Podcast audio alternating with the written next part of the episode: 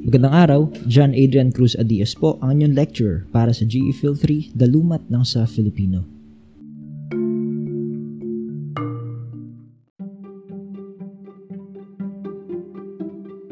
Para sa episode na ito, ating tatalakayin ang pinakahuling kabanata para sa Dalumat ng sa Filipino, ang Kabanata four, Pagdadalumat sa Pelikulang Pilipino.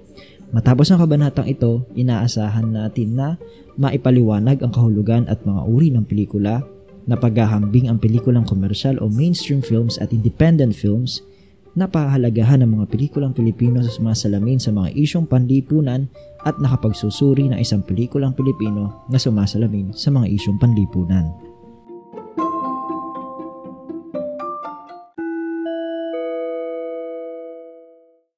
Atin na umpisahan ang ating talakayan hinggil sa pagdalumat sa pelikulang Pilipino. Ano nga ba ang pelikula? Ang pelikula ay kilala bilang sine o pinilakang tabing. Ito isang larangan na sinakop ang mga gumagalaw na larawan bilang isang anyo ng sining o bahagi ng industriya ng libangan o entertainment. Batay kay Tan, two thousand eight, ang mga Pilipino, kung pakakaisipin, ay hindi lamang gusto ang mga pelikula. Napalapit na rin ito sa kanilang mga puso. Ang panonood ng pelikula ay ginagawang libangan ng mga pamilya, magbabarkada at ng magkasing irog. Sa kasalukuyan, ang pelikula ang may pinakamalawak na impluwensya sa publiko dahil sa kakayahan nitong magpakita ng mga damdamin at sitwasyon na siyang mauunawaan ng mga tagapanood. Tinitingala ito ng publiko na parang salamin ng buhay dahil dito nila nasasaksihan ng paglalarawan ng kanilang mga pangarap, hangarin at paniniwala. At kung papansinin natin sa panahon ngayon, hindi na lamang sa sinehan natin na tatangkilik ang mga pelikula. Kahit sa cellphone natin, sa ating mga smart T V, sa ating mga laptop, gawa ng sa digitalisasyon na nagaganap sa pamamagitan ng teknolohiya sa ating panahon ngayon.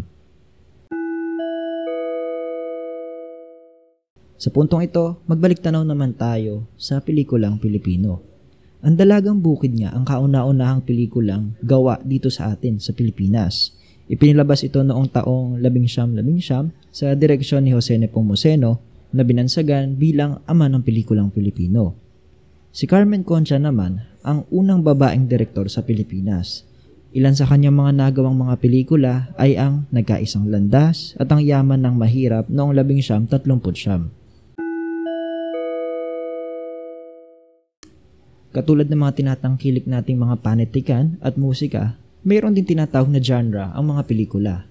Ilan lamang ito: ang romansa at pag-ibig, komedya, musikal, pakikipagsapalaran, aksyon, patalambuhay, krimen, drama, epiko, pantasya, katatakutan at science fiction. Isa-isahin natin ang mga uri ng pelikula o mga genre nito. Una, ang romansa at pag-ibig. Umiikot ang kwento ng romansa at pag-ibig sa pag-iibigan ng mga tauhan sa pelikula. Maaring halimbawa natin dito ang Hintayan ng Langit noong two thousand eighteen. Para naman sa komedya, ito ang pelikula kung saan ang mga nagsisiganap ay nagsasaad ng kasiyahan o lehitimong pagpapatawa sa bawat salitang namumutawi sa bibig ng mga tauhan. Maaring halimbawa ang Private Benjamin noong two thousand fourteen. Sa musical naman, itong pelikula kung saan ang mga bidang lalaki at babae ay nagsisipag-awitan. Matatawag din na isang musical na pelikula kung ang mga bida ay nagsisipag-siyawan sa mga klasikong kaugalian man o makabagong panahon sa tunog at indak ng musika. Halimbawa natin dito ay ang Katips noong two thousand two. Para naman sa pakikipagsapalaran o adventure, ito ay ang mga pelikula kung saan ang mga kwento ay nagaganap sa iba't ibang lugar at tumatalakay sa mga tao o lunan ukol sa angkop na pagkarehistro na nangyari sa kwento ng pelikula. Halimbawa natin, R P G Metanoia noong panahong taong two thousand ten. Para sa aksyon, ito ay mga pelikula kung saan ang isa o marami pang bida ay inilagak sa sunod-sunod na mga pagsubok o hamon na nangangailangan ng pisikal na pakikipagtunggali at mga masalimuot na paglalabanan. Halimbawa, ang Bypass ni Eric Mati noong two thousand eighteen. Para naman sa patalambuhay, ito ang komprehensibong tumatalakay sa tunay na buhay ng isang tao na may diin sa pinakamakasaysayan kabanata ng kanilang buhay. ang Goyo, ang Batang Heneral noong dalawang libo at labing walo ang maaari nating gawing halimbawa. Sa krimeng uri ng pelikula naman, ito ay nakapokus sa buhay ng mga kriminal hanggang sa nilikang karakter na may napakasamang katauhan. Halimbawa, On the Job noong dalawang libo at labing tatlo. Para sa drama, ito'y mga pelikula kung saan nakadepende sa mas malalim na pagbuo ng mga realistikong karakter na tumatalakay sa mga temang emosyonal gaya ng pagkalango sa alak, pagtataksil, diskriminasyon, seksualidad, kahirapan, karahasan o korupsyon. Ang halimbawa natin dito yung Dollhouse noong dalawang libo at dalawampu't dalawa. Para sa epiko, nagbibigay din ito sa dramang pantao sa mas malawak na anggulo na karaniwang tumatalakay sa mga kaganapang maalamat, mahiwaga at makasaysayan. Halimbawa natin dito ang Sakay noong nineteen ninety-three. Para naman sa pantasya, ito yung mga pelikula na may temang pantastiko na kinapalooban ng mahika, mga kaibang pangyayari o mga kakaibang nilalang. Halimbawa, ang Panday noong dalawang libo at labing pito. Para sa katatakutan o ang horror, karaniwang ginugulat at pinanginginig ng pelikulang ito ang mga manonood. Isa sa mga klasikong horror films dito sa ating bansa ay ang Feng Shui ni Chris Aquino ng dalawang libo at apat. At ang panghuli, ang science fiction o sci-fi. Ang mga ito ay kilala rin muli nga na sci-fi o yung mga may connection sa siyensya. Ito ay kinatatampukan ng mga kwento tungkol sa mga kaibang lalang tulad ng heroes o aliens, mga planeta, imposibleng pangyayari at pinangyarihan, teknolohiyang teknikal sa hinaharap, hindi kilalang lakas at walang katulad na mga halimaw. Ang halimbawa, ang kubot, The Aswang Chronicles two noong dalawang libo at labing apat. Iilan lamang ito sa malawak na genres o mga uri ng pelikula. At bagamat iilan lamang din yung naibigay nating mga halimbawa na pelikulang Pilipino, tangkilikin pa rin natin ang mga gawa ng sarili nating mga kababayan lalo na sa industriya ng entertainment.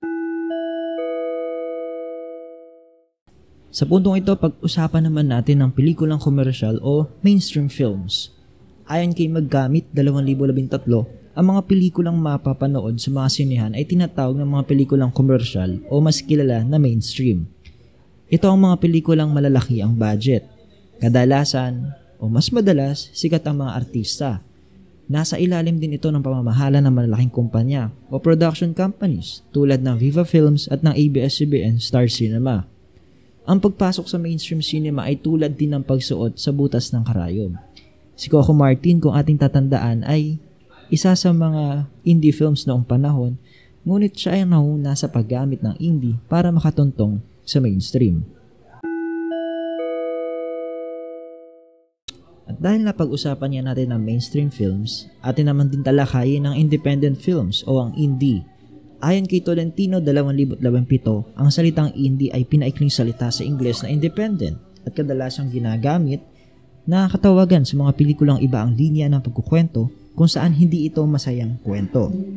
Pinatunayan naman ito ni Mendoza dalawang libo at labing apat na ang pinakalayunin ay buksan ang kaisipan ng mamamayan tungkol sa mga isyong panlipunan.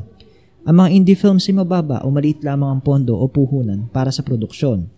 Nagtatampok sila ng mga artistang freelancers o di nakakontrata sa anumang malalaking kumpanya.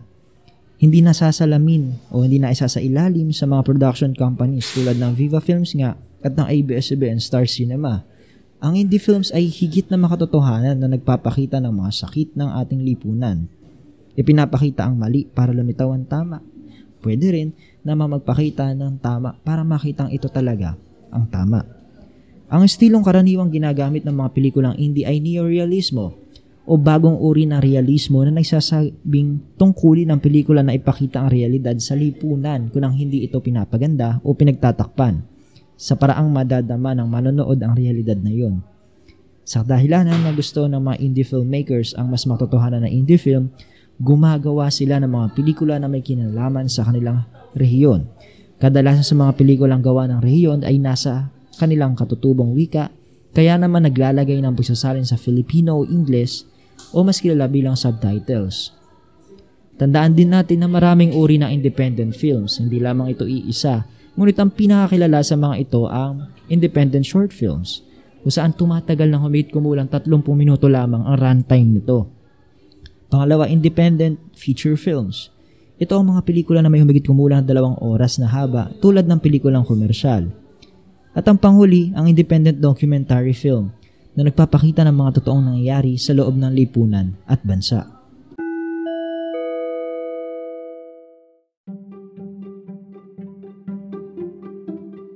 At dito nagtatapos ang ating episode na ito na mayroong paksang Pagdalumat sa Pelikulang Pilipino, na kung saan pinag-usapan niya natin ang mga kahulugan ng pelikula, ang mga pagbabalik tanaw, ang mga uri ng pelikula, ang pagkakaiba ng mainstream at indie films, at ang mga halimbawa ng pelikulang Pilipino.